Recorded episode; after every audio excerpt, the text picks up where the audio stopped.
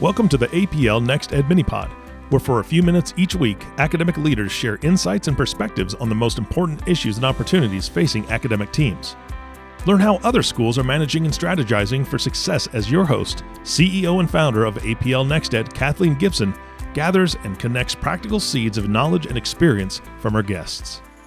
Hello, and welcome to this week's episode of APL Next Ed Minipod. This week, we are joined by Jennifer Maney, who is the director of the Center for Teaching and Learning at Marquette University. Jennifer is kicking off our conversations for the next several weeks on faculty engagement, teaching and learning support, and how T&L centers have evolved and risen to the tremendous challenges presented in the last couple of years. Jennifer brings a very unique set of experiences and perspective to her role as the Director of Teaching and Learning at Marquette University super excited to have her with us today. Her role really in the in the position she has at Marquette is to support the pedagogical practices of all faculty instructors and to also support them in the infusion of Ignatian pedagogy uh, in their teaching and in their interactions with students. This is, I think, fascinating and one of the topics that I hope we'll dive into this idea of being mission centric in the mm-hmm. ways in which you're creating and supporting faculty and putting teaching and learning programs together. Jennifer is responsible for helping to build the inclusive, equitable, and justice focused learning experiences in the classroom by helping faculty think of their implicit biases and what could impact a welcoming environment for all students. Prior to this position, Jennifer was responsible for the coordination for the Greater Milwaukee Catholic Education Consortium. The GMCEC was a collaborative effort between Alverno College, Mount Mary College, Cardinal Stritch University, Marian University, and Marquette University, who joined forces to support Catholic education in the Archdiocese of Milwaukee. Maney has previously served as the Director of Career Development at Carroll University, and Maney has a doctorate in educational policy and leadership with a minor in diversity and education. She also has a master's in counseling and a bachelor's degree in journalism. And we are thrilled to have you today. Welcome. Thank you. Glad to be here. I finally let you talk after that very long introduction. it's all good. Super glad to have you with us today. Uh, when we were putting together invitations to build this set of conversations, specifically focused around supporting and engaging faculty, particularly in the context of teaching and learning resources and teaching and learning centers, I was so fascinated uh, in in my search to find you who have has such an interesting and unique set of experiences and perspectives coming into the role as the director of teaching and learning at Marquette University. I'd love for you to share a little bit. I just read your bio, but share a little bit about kind of what your past work experiences have been, what you've done that sort of prepared you for the role you're in today and perhaps has informed how you're going to lead in this area uh, going into the future. Uh, that, that's a great question. And it, it, it's great because I'm not sure anything prepared me for the last 18 months. I think it's fair to say. For sure. Um, you know, I, I, like I said, I, I, like you said, actually, I got my master's degree in counseling, and that led me to, you know, a number of different kinds of things. And one was, as I was working on my doctorate, some part, like a part-time gig at Mount Mary University, actually, where I started doing or added to my career counseling, vocational development kinds of things. So you know, when I was at Carroll University running their career center, I did a lot of vocational exploration and mm-hmm. really kind of thinking about issues around diversity. And I, you know, was a part of that whole effort and what felt like a really long time ago in the beginning efforts of really um, being intentional about equity and inclusion and that sort of sort of thing.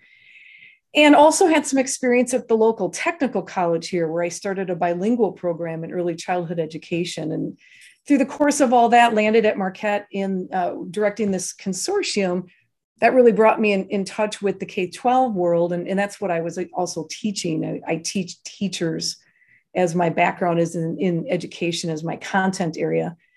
And when I came back to Marquette, I think it's fair to say I made a very intentional decision to, to engage in all things Ignatian or Jesuit or you know whatever terminology you want to use for that. And I happen to be a, a practicing Catholic, and you know it was challenging. It was challenging around those particular times for a lot of reasons about my uh, faith identity, and I had a a brother who was sick and just really struggling. So I really stepped into the resources that were at Marquette at that time. There's some, you know, there's a mission center, there's a Faber Center that really looks at St. Ignatius of Loyola and all the kind of the, what I call the tenets of that that that type of approach. And in the meantime you know a lot of things happen and i found myself shifting over to the to the ctl or the center for teaching and learning. Originally i was brought over here not as the director but as somebody that was going to very intentionally infuse or support the infusion of ignatian elements as well as equity and, uh, and inclusion and elements of justice the social justice component of the university in a very short period of time, a lot of um, things happened that I, I, don't have enough time to talk about. And I found myself uh, in July of uh, 2019, I guess it would be in the role of an interim director. And then COVID hit in March, and then in April was named, or May was named permanent director. So, the answer to your question, I didn't really have any explicit training on being a, a CTL director or faculty support director. But what I felt I did have was teaching experience, classroom experience, um, the Ignatian components of that, uh, the doctoral program that that did infuse a lot of the diversity and equity into um, the program was here at Marquette, and it's it's very intentional on the social justice, mm-hmm. excuse me, elements of of um, the classroom. So, again, I, I, don't know how it happened, but I guess I guess when I hear you read that and I look at sort of the written kind of thing, it, it does kind of thread through a little bit. And I feel like now that I've got my sea legs a little bit in this role, it's making sense for me to be able to talk to faculty about general pedagogy and all that that entails. And at the same time, not in a silo, but at the same time, fuse in the Ignatian or the mission identity of the, of the university, as well as more the DEI stuff, the diversity, mm-hmm. equity, inclusion, and how do those three all mesh together? That's what I'm I'm most passionate and um, intrigued by is how do you work with faculty at a place like Marquette where we're, we're supposed to be living that mission in a very intentional way. So how do you pull all those together where you're talking about assessment or if you're talking about course design or you're talking about classroom and whatever it is you're talking about, I feel like I'm um, I, I, can't say uniquely positioned because there are a lot of really excellent, excellent people around here who do similar things. But at least I'm I'm okay positioned to be able to, to thread those three together. Well, I think you're being really humble because I can't imagine like a better set of experiences and perspectives and credentials to prepare someone to lead a teaching and resource center during COVID, right? I mean, you've got the counseling background, right. you've got the mission understanding and sort of application. You've got the classroom teaching of teachers. Uh, you have the DEI sorts of perspectives that came out of your graduate. I mean, I think I think this you know you, you, mentioned vocational exploration. I'm not sure we didn't talk about this when we met a few weeks ago but were you involved at all in the lilly uh, grant a few years back on uh, the theological exploration of vocation?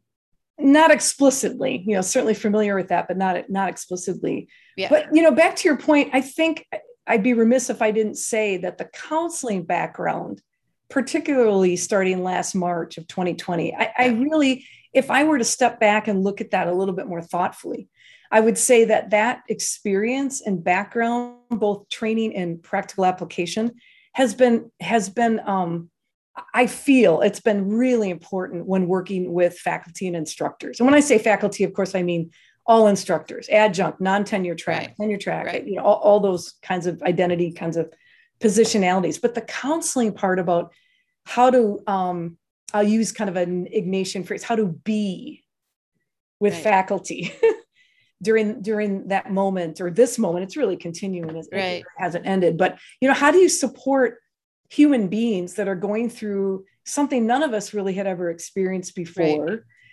You know, it goes without saying, we we we flipped, you know, thousands really of, of classes in one week's time mm-hmm. from largely um, not exclusively, but largely traditional face to face classes into an online modality with a lot of faculty who had some had more than others, but some didn't have a lot of experience in their learning management system or the platform. And for the record, nor did I have a lot of experience in Microsoft Teams. That really mm-hmm. came as a result of all. So we were all learning together, but it was it became very important, at least in in my kind of position where I am here and the the team that I'm that I'm surrounded with, to really lead with compassion. Mm-hmm. And, and I use that term very again very intentionally. Is I think this sense of empathy of what faculty were experiencing, both in you know the anxiety around how to teach literally from the technology standpoint and the and we have a department of digital learning that i work with uh, we all sit together but we're two separate units who were just extraordinary mm-hmm. about what they did and how they responded in, in partnership with what we were trying to do as well and and, and then really be compassionate about faculty who were you know their own kids came home to learn whether they right. were whether they were you know maybe they weren't in school but maybe they were infants but right. maybe they were college students and everything in between they were trying to manage houses and in some cases manage their own illness and in right. many cases illnesses of family or loved ones right and then trying to meet the outcomes of the class they were teaching right. the students and then we were asking them and rightly so to care for the students right. with compassion so there are all these factors swirling around, and it became very important to stop once in a while and say, what are we doing or what should we be doing to actually help our faculty during this very historic moment that had all sorts of complications around it?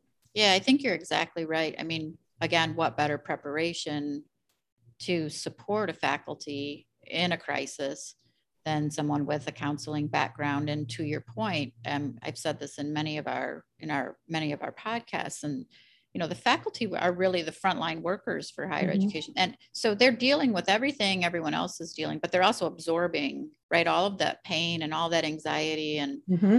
all of the challenges faced by their students and and so I, you know it's incumbent i think on not just faith-based institutions with with missions to understand social justice and to also um, be compassionate. But you know, any university or college uh, should be paying attention to those individuals as people and and right. providing the kinds of support and things that you're doing. I'd love for you to step back a little bit, just for uh, listeners who may not know what Ignatian sort of theology or mission is. And I, am sure there are volumes and volumes and volumes of, of books written on this, but you know, from your uh, perspective, if you could give sort of a layperson's definition of of what the what that means and what the core values are and how that translates first into Marquette's vision and then into your vision for how you how you support your faculty. Sure. Yeah, and I'll, I'll try really hard not to. I know this isn't a session on Ignatian pedagogy, but you know there are some fundamental principles. The first being what we call cura personalis, which means whole person. And again, is that distinctive from other universities? You know, I mean, I think all universities would say that they address the whole person. You know, we add the extra component, if you will, of of, of faith and the spiritual uh, well-being of students, regardless of what that identity is. By the way, you know, I mean, we are a Catholic Jesuit university, but we serve all different kinds of faith traditions, or what I would say is sometimes no faith tradition. Mm-hmm. And that's our effort to be inclusive. So you don't have to identify. At the same time, we do understand our, our, our core history of what it means to be Catholic. And there's a deep intellectual tradition of what it means to be Catholic in terms of value of the arts and the humanities and intellectual inquiry and all those kinds of things that we, we try to take very seriously and then the the Jesuit component of that and the, the history of the Jesuits is um, a, a, couple different things that I'll talk about. One is this sort of unity of the heart and mind, and that goes along with cura personalis and making sure we're addressing all the all of the the identity kind of markers of of, of the students in the classroom.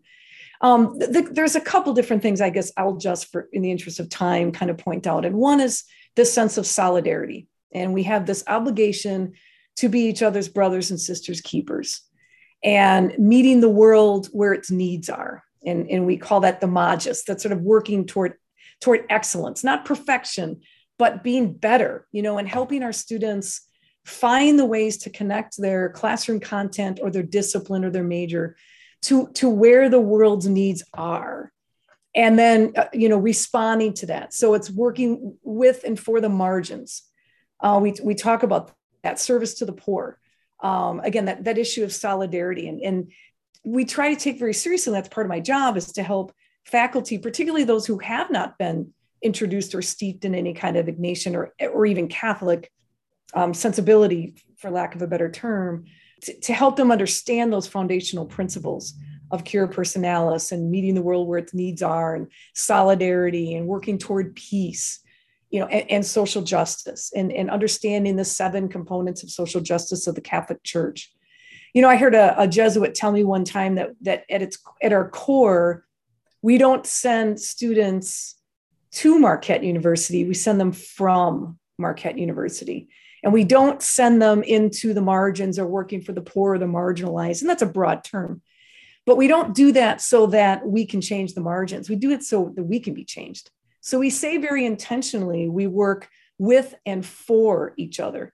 So when we send our students into the community, it's really helping faculty understand and then subsequently students understand we're not going into the communities in some sort of a, a sympathy exercise, that kind of thing, or or even the sense of uh, gratitude's a, a, a large component of Ignatian pedagogy, but it's not let's go into the community so that we can feel bad for these people and then rush back to our own comfort you know kind of it's no it's coming back to the classroom and thinking about those systematic inequities that lead to why there are poor people in our city and people that don't have enough food or people that are living in in in poverty or in homes that aren't you know what our students are experiencing. So getting them to think deeper in the classroom. So whether you're an engineering student or you're a physical therapist or you know what are all those components about being with your brothers and sisters that should be informing your your classroom experience? What kinds of products or services should you be thinking about you know inventing or creating? Or what kind of physical therapist or nurse should you be so that you can serve all community members not just ones that look like you or that might have challenges that that maybe you don't best understand and then the last thing I would say in this realm would be this sense of God in all things. Mm-hmm. And again, I'm, I'm, I'm, very careful when I say that only because we don't apologize for being Catholic and Jesuit, but God can mean different things to different people. Mm-hmm. But how I've resonated with the, um, the Ignatian identity of this university is that one. And it's, it's finding God in all things. And it's even in the hardest of moments and we and we would do that during covid where we would offer coffee hours or moments of reflection. We do a lot of reflecting here mm-hmm. at marquette and that means moments of silence and what some people have called you know productive solitude. You know so giving space for students to really absorb information and be able to reflect why they're learning it and how it can connect to that greater good. And so that allows us opportunities especially during a time like like covid of of not so much things happen for a reason, although there is a connection to that. But you know, whether you find your God in nature, or you find your God in music, or you find your God in retreat, or you find your God in reading, or you find you know, like what are those places where you can get that productive solitude or restful excellence? And, and then again, my role is to, to help faculty, introduce faculty to these kinds of concepts in a user-friendly way so that it's it's not too thick right. or dense, but it's applicable into the classroom. So, you know, there's five elements to the Ignatian paradigm, and I don't need to go through all of them now, but one is certainly reflection, one is differentiating the experience in the classroom to meet students where they are in prior knowledge. And the other one is action. And there's mm-hmm. five, but the, the action one is okay, so you've learned all this good material. Some of it might be theory or some of it might be methodology, but then how might we apply that? Right. So whether that's right now because you're doing service learning or you're engaged in the community, or it's you know after you graduate, what will this experience and how should this experience at Marquette University be different or feel different? So when you go out into the community, it's not just about you. It's mm-hmm. about your role as a a, a colleague, a, a, a, parent, perhaps, or a partner, or a community member or whatever it is, whatever role you're going to take on, how we hope if we deliver what we say we're going to deliver, that after this Marquette University experience, it goes beyond you. It's it's meeting the world. It's that the kind of global nature and applying those elements of social justice in a way that leaves the world a little bit different. Does that make sense? Makes perfect sense. And yeah. thank you for that that orientation. I think um, I mean a couple of a couple of points of feedback. Um, what you were saying reminds me so much of this quote I love, and I hope I get it right. It's Frederick Buechner talking about vocation or calling. Um, your your vocation or your calling is the place where your deep gladness meets the world's deep need. Yep. And this exactly. idea that you know work isn't just for money. You know, work is a way to honor the lives we're living, uh, and certainly, to your point, embrace the needs of of those around us. Um, and I'm wondering, as you as you talked through uh, some of the tenets of of Ignatian pedagogy and Marquette mission and and goals and sort of what you're hoping students walk away with, how does this inform, you know, the other big group that is a part of teaching and learning, um, the the faculty? Uh, mm-hmm. How how does that mission that you shared how do those values how do those translate into teaching as a calling and and how you serve your faculty? Yeah and i'll answer i guess i my first thought is to answer it in two ways. You know one my responsibility and roles as as far as you know kind of I, don't I don't like this word but sort of training or helping or supporting faculty understand those elements that I kind of very briefly just talked through, and and the practicality of how to then um, infuse it into the class and impart it to the students. But the other role is really my role is doing some of that out of the classroom for faculty. you know, so you know, offering them opportunities, as I mentioned, to sort of be together in community. And you know, we had our, our first uh, pedagogical book talk on Friday and starting every one of those moments with a brief period of reflection. And sometimes that's a prayer. Um, sometimes I do it with a prayer from another faith tradition to sort of honor that sense of equity and inclusion, broadly speaking, as far as our instructors.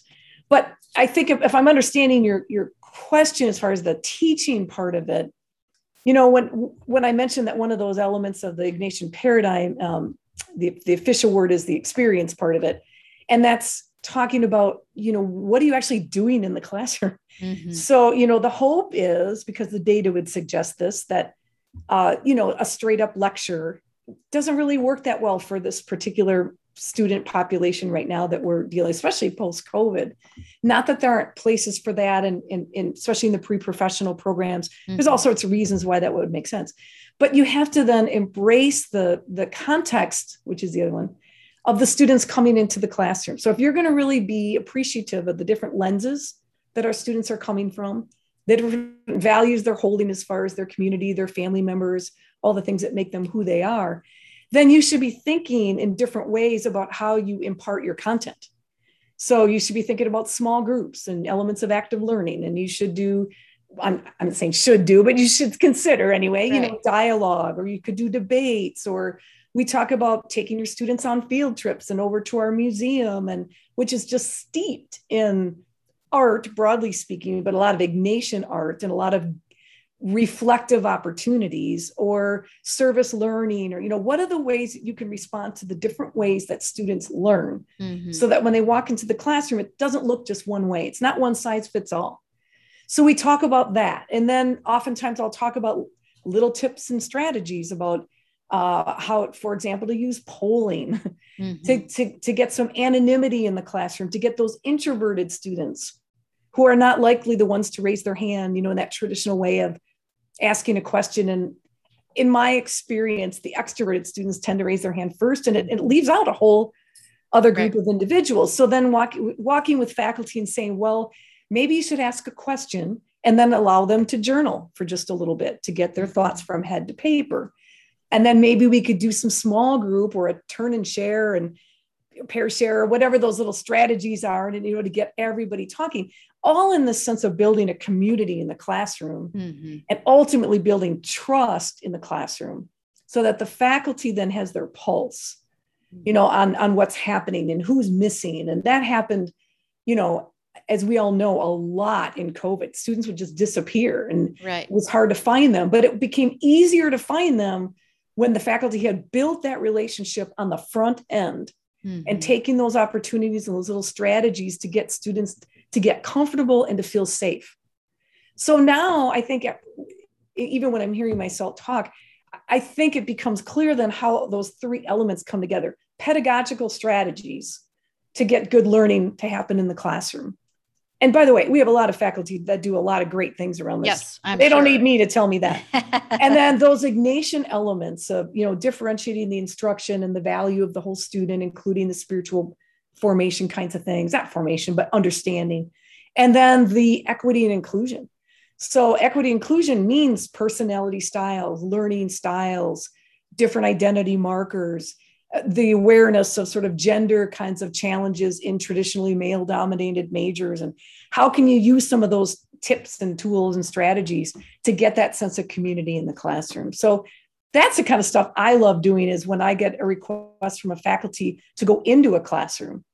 Um, even if it's a faculty that doesn't understand how those all come together if i'm given the opportunity i can talk to the students about how those kind of all come together right. both in their experience in the classroom right in that moment, but also who they're supposed to be becoming when they leave Marquette.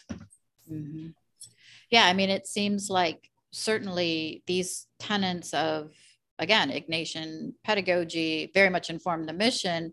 The mission very much informs both the strategies of the resource center, but also can be translated, shared approximated by the faculty in whatever context makes most sense to them. I mean, the the whole idea of reflection, you know, to me, meta learning. I mean, you know, mm-hmm. this is sort of a fundamental, basic pedagogical tool is and certainly my gosh and in, in the time we're living in where uh, you know you're talking about reflection and i'm like thinking how lovely it would be to you know to pause and to have have a minute or two and and to use the opportunity as an instructor to make that a habit of learning to make that right. part of your you know maybe even your habit of being and again without any sort of specific it sounds like your agenda is you know without any sort of specific mandate as to right. what that should look like. But golly i mean i say all the time that you know what our grandparents knew intuitively or through social history um, you know the science is bearing out now. And we we need a break from the technology and the constant voices. And and so this is you know something that i think again our our ancestors knew very well um, and you know maybe maybe we forgot for a little while uh, but certainly i think you know these very specific kinds of things like you know instituting reflection into a learning experience even to make it an example or perhaps a, a future habit for for a student is that's tremendous learning right? I mean you can't ask for more. And then what i also heard you say is this idea of relationship right? Being in relationship with the faculty meeting them where they are you know listening being meeting them uh, with either tools or encouragement or an opportunity to be in community you know just being in relationship with them so that you can be attuned to what they need in the same way that they as great faculty called to teaching will want to be attuned you know to the needs of their students so that if a student is suffering or you know is uh, mia for a little while that you know everybody in the community is you know rallying and and, and trying to find that person. And well wouldn't that be a tremendous learning environment uh, to be in that sort of situation? Yeah, and one of the things we did um, just this fall is, and not that we hadn't done it before, but we were just much more intentional about it, is given the time and given what most of us have gone through, students, faculty, everyone, this past you know year and a half, is we provided and we created some first day resources, and we did that in collaboration with our Faber Center here, which is the faculty and staff spiritual direction unit uh, in which I'm engaged in a lot, and I, I, learn a lot there, and then bring it back into my work here in the in the um, center. And that that was, you know, let's not pretend this moment didn't happen. So let's create. In, in the great Ignatian tradition, is the it's called an examen. You know, and and and ideally you do a daily examen and You don't have to do it, but it's a really it's a time to stop, reflect on your day, what went well what could have gone better and then uh, and then using that to kind of look forward to tomorrow. So the faber center put together some really great resources and we came in to support that and created some very cool reflection questions for faculty to consider using not necessarily in lieu of a syllabus review which more often happens you know the first day but maybe putting that off a little bit and spending that first day talking about how you doing? How are you mm-hmm. feeling? What do you what do you hope one of the questions was sort of what are your hopes and dreams about this particular class? And we know that's relative to why the student's taking the class right. but really encouraging them and then we're going to i want my general education credit. Right exactly. And then you know there'll be a midterm check-in kind of thing and we've talked to faculty very explicitly about taking those moments of reflection and pairing it with some real practical kind, practical kinds of things like even a mid-project check-in and just mm-hmm. stopping for a moment and, and, and, and figuring out where students are, what's going right, what's not going right, catching them before they get too far behind. Mm-hmm. So, you know, those kinds of things we're, we're trying to sort of be more intentional of infusing, or maybe that's not the right word. Oh, what's the word I want to like giving faculty the language they need? Because I think that there's some faculty that would love to do this more, but they may not know how, or they may not know where to start, or they they say, well, I didn't grow up Catholic or I don't really understand that. And so a, a, constant narrative, if you don't have to be any particular identified way to attach to the mission and some of these elements in the classroom in ways that we think will help your teaching and help the student experience as well. Yeah, I mean, what I'm hearing you say is you're translating something that you many identify as uniquely Catholic stemming out of the mission, but that are really practical good ideas, right? Reflecting building community that anyone could appreciate. I, I wonder um, what sort of specific things have you done in the last 18 months to build into the faculty themselves right so i mean i think there's mm-hmm. there's the professional piece and this kind of gets back to your counseling background but there's that professional piece right i mean i'm a faculty suddenly everything's online uh, my students are in you know mentally in 50 different places um, if i have 50 students uh, how do i manage all of that but then there's mm-hmm. the well i'm uh, the university the teaching and learning center saying well jennifer you're also in addition to being a, per, uh, a faculty member a teacher you're also a person mm-hmm. and, right. and, let's talk about that um, how yeah. what, what sorts of things have you done to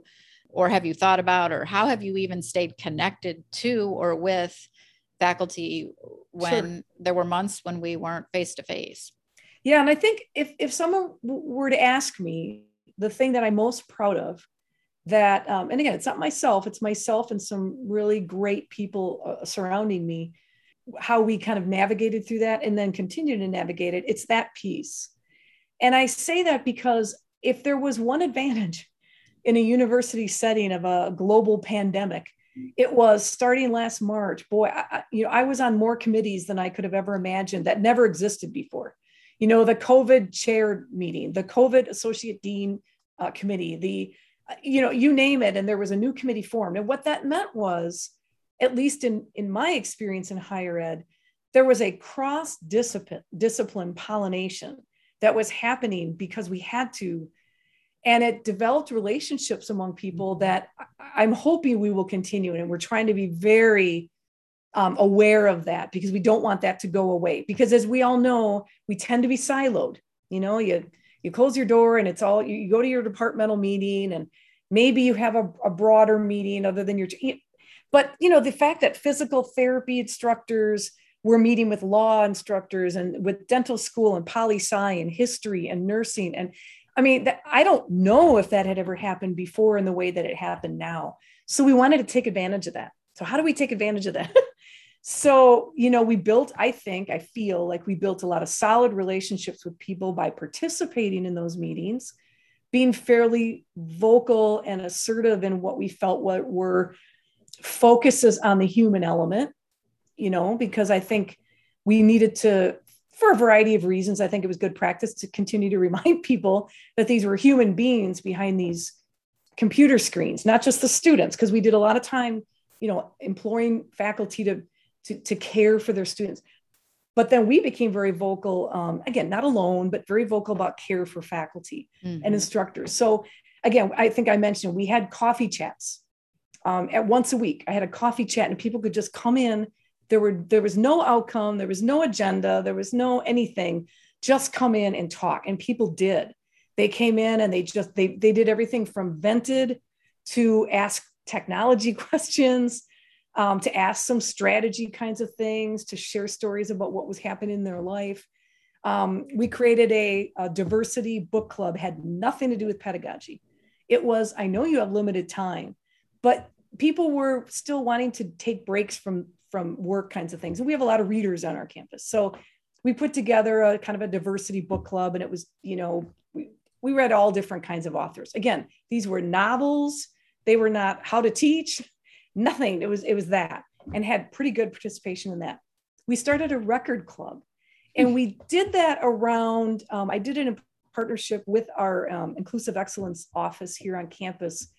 Uh, we brought in Rhiannon Giddens, who is a fabulous singer, songwriter, instrumentalist. Um, just she's just doing remarkable things, and she also talks a lot about how music can bring people together. Uh, and so we started a record club, and it, it included everything from social issues and how music can be wrapped around that. This particular year, we're just we just picked eight kind of diverse artists, I guess, uh, albums that we think people would that would resonate with people, and people show up and they just want to hmm. talk about music. Yeah. You know, and in the meantime, that I think as a broader outcome, people then learn who I was for sure. Mm-hmm. And then I have some, I have a senior fellow that helps me 20 hours a week. And then I have some part-time, very part-time CTL fellows under different kinds of themes that can respond to faculty. But because they got to know us, and I guess I dare I say trust us, um, now they're still reaching out. I still yeah. see them on campus. I had coffee with one I had never met before just last week. And so I feel very proud that we'll continue to some extent, or at least to the extent that we can, some sort of cross discipline. So I had, I mentioned I had our, our first, uh, not our diversity book club, but our first kind of pedagogy related mm-hmm. book club, our community of practice around a book called Radical Hope.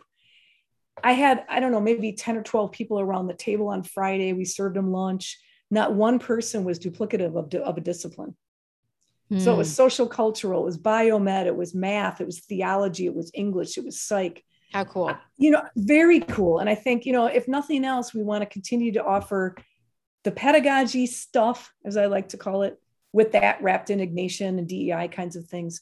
And then the self-care. What mm-hmm. that's what I think that leading with compassion really is, is recognizing the humanity behind these cameras and or walks around campus and not knowing what everybody's bringing, what burdens people are bringing into their, you know, so that goes what I said earlier. How, how do you, I challenge faculty sometimes, how do you want to be mm-hmm. on this campus, both with your students, you know, with your colleagues, you know, when you leave here, the hope would be they leave here and say, wow, my experience at Marquette University felt really distinctive. Mm-hmm. And I could, and I got a at least a good understanding of what it means to be at a Catholic Jesuit university. And I felt confident enough because some of this is building confidence mm-hmm. and lessening the intimidation of how to kind of infuse some of these things into your classroom and making them really understandable and practical. You know, I, I love what you said about kind of bringing everyone together. I mean, that's that's my my thing. I mean, that's why my company exists. I mean, I you know saw the silos and we'll we'll be better as institutions when we all come together and yeah. unfortunately we have a very long history of being siloed i mean when you were talking about the book club especially the one last week where you had people from discipline you know many different disciplines i used to work as a faculty member and i worked in a in a big old building that had faculty offices for about 15 different departments and so in the in, in the place where the coffee was and this was an old old building um, that they ended up having to tear down, which I was just so desperately sad about because it was this place where it was the one place where you could find people from many, many different mm-hmm. disciplines. And, you know, yeah. I think sometimes we forget scholars are trained to really f- find in a lot of cases, their primary identification with other scholars in their field or discipline, which might be one or two other people who live across the world. And so, you know, it might not even be at their institution. And then, you know, the second layer might be that department where you're having regular department meetings and maybe a department celebration occasionally.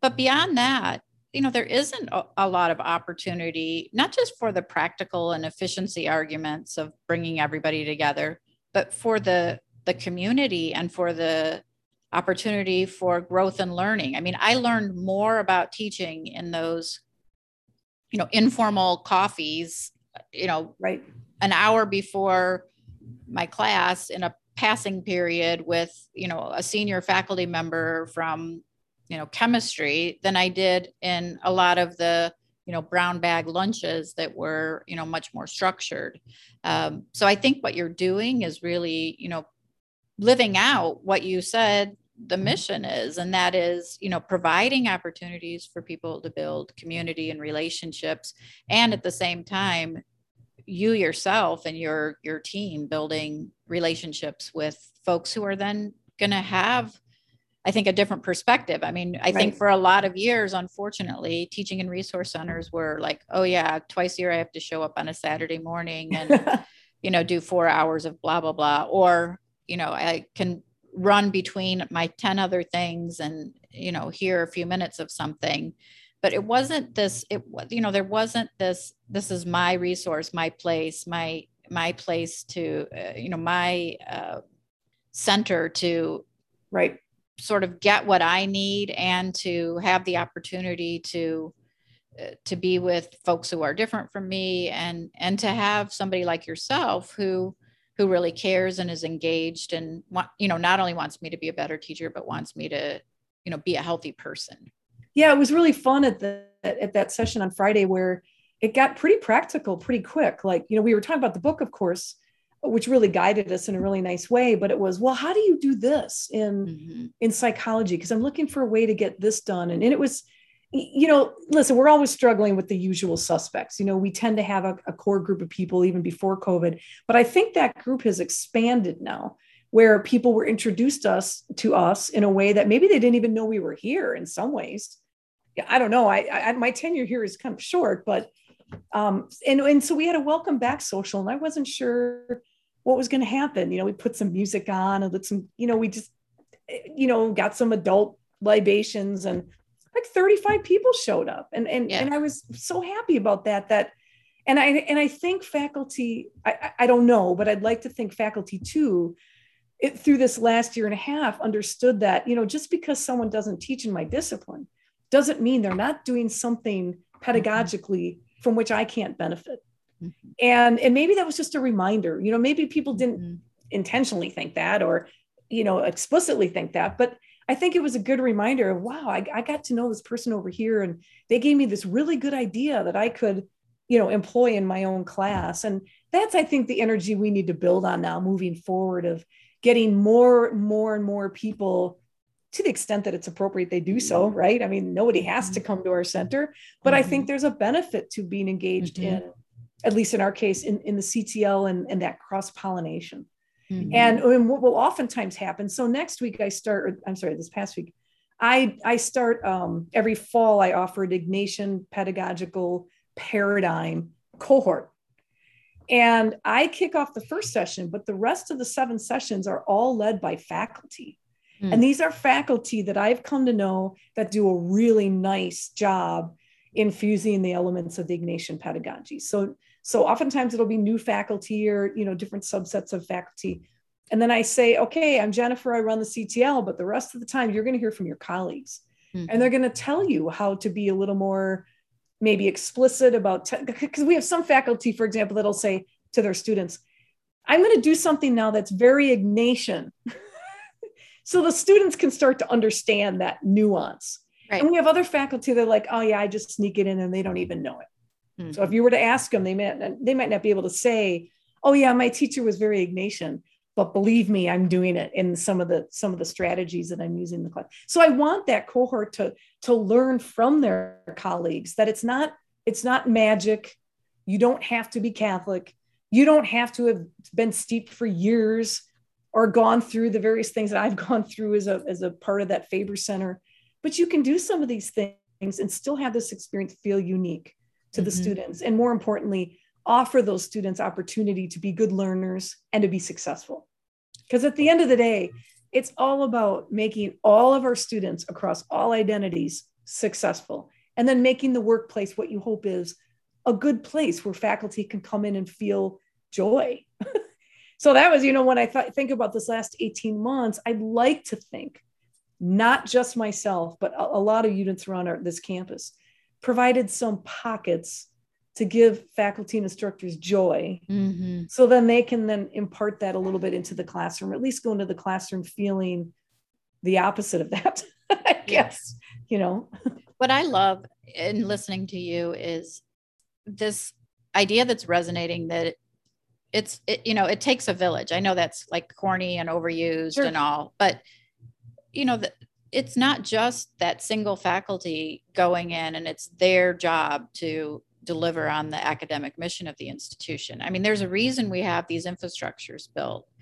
And when we can see the true sort of partnership and synergy that mm-hmm. happens between and among resources like you're providing and you know even the leadership deans and chairs when we start to do that wow i mean i get goosebumps thinking about the impact we're going to have on students when we all start collaborating and connecting and sharing resources and and learning from one another as a as a team in order to you know help students have a great have a great experience but also all the goodness that comes just for from the fact of doing that right? I mean i think obviously schools have outcomes they need to achieve learning outcomes and financial outcomes and things. But when we talk about this uh, competitive and consolidating environment the people are going to be what bring great people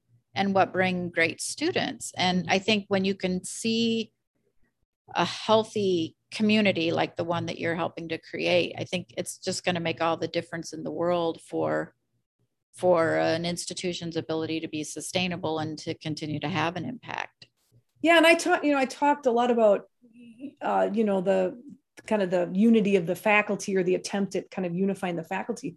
I, you know, that doesn't even touch the ways in which myself personally, as the director of the center, by virtue of the pandemic and all the necessities, and I'm a pretty good collaborator, so I had built some relationships in my time here. Um, even when I was over in the College of Ed. But when I think about the relationships I've built now with Mhm. and, you know, I was just running down the list with mission and uh, mission and ministry, um, the Office of Institutional Research, uh, the Haggerty Art Museum, Student Affairs, Mhm. the Counseling Center. I, I mean, I, I I wouldn't even be able to, to to name them all of the people that were either part of those committees or I just had to reach out to them because we were creating the- library. You know, we were creating syllabus language together, and we were talking about COVID, and then we had to write a diversity statement and all the things that in, that felt like it was at least touched the center that we were part of. It, it required us to Mhm. work in such a way that now I have relationships I did not have 18 months ago. I know that.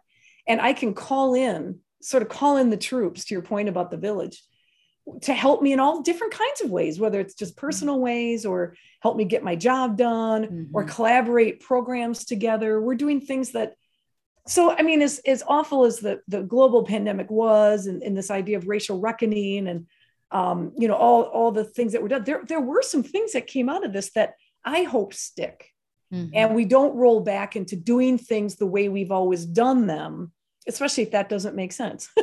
so Right. whether it's re, re-looking at your course design and looking at the ways in which you know you build those relationships, the flexibility needed for students, looking at your assessments, but also kind of collaborating together on a program. Mhm. I think it has the opportunity, I think, to sort of be a game changer in higher For sure. education. And my hope is that we continue to have those conversations about that, about what not to go back to and what to continue, things that we can let go of and things to hang on to. And th- that's what's interesting about being in higher ed right now Mhm. is, you know, the use of, and it, it you know, a common term in Ignatian practice is uh, reimagination. You know, how, how are we going to reimagine or what are the Mhm. opportunities to reimagine meeting the students where their needs are and the families, the different kinds of student demographics this is likely to, to hopefully to bring.